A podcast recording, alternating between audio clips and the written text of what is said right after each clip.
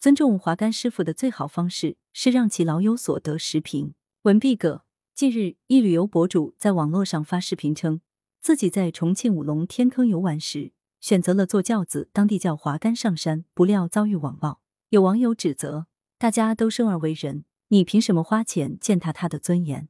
但媒体调查发现，华干师傅每月抬华干一般能挣三四千元，他们更希望游客能乘坐华干，从而换取相应的收入。华干师傅老赵就靠抬华干供养两个子女上了大学，可以说。抬华干服务的市场化运作，为华干师傅、游客以及当地经济发展带来了多重益处。华干师傅以此为职业，换取劳动报酬；游客则能获得更加便利的上山服务，尤其是对于身体不便的游客或者老年游客而言，作用更为明显。当地也通过这一特色服务，带动了更多就业岗位，让民众实现增收。某些网友认为，游客获取滑竿服务是对滑竿师傅的不尊重。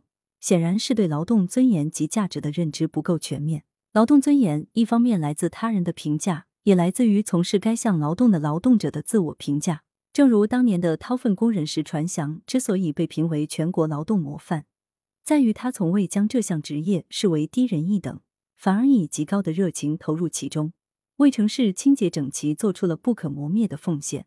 与此同理，华干师傅从事这项职业。是基于自身劳动技能、华干服务在游客爬山时能够提供的服务价值等多重因素考量下做出的自主选择，并且也获得了游客的认可。华感师傅与导游、餐馆服务员等一起，共同构成当地完整的旅游服务产业链，从而吸引更多游客前往。他们是当地经济发展的参与者、创造者，其职业尊严和价值也就彰显其中。也因此，早在上世纪六十年代。就有学者明确指出，只要是参与物质产品生产的，包括教育、科研、文艺、服务等行业的劳动，都属于创造价值的生产劳动。国家也通过全国劳动模范评选等形式，鼓励人们积极投身于各行各业，让劳动模范这一荣誉引领各界，形成劳动不分贵贱的价值观。就此观之，华干师傅以一种认真专注的态度来对待自己的工作，通过自身努力去争取更多游客的认可。理应获得更广泛的社会认可。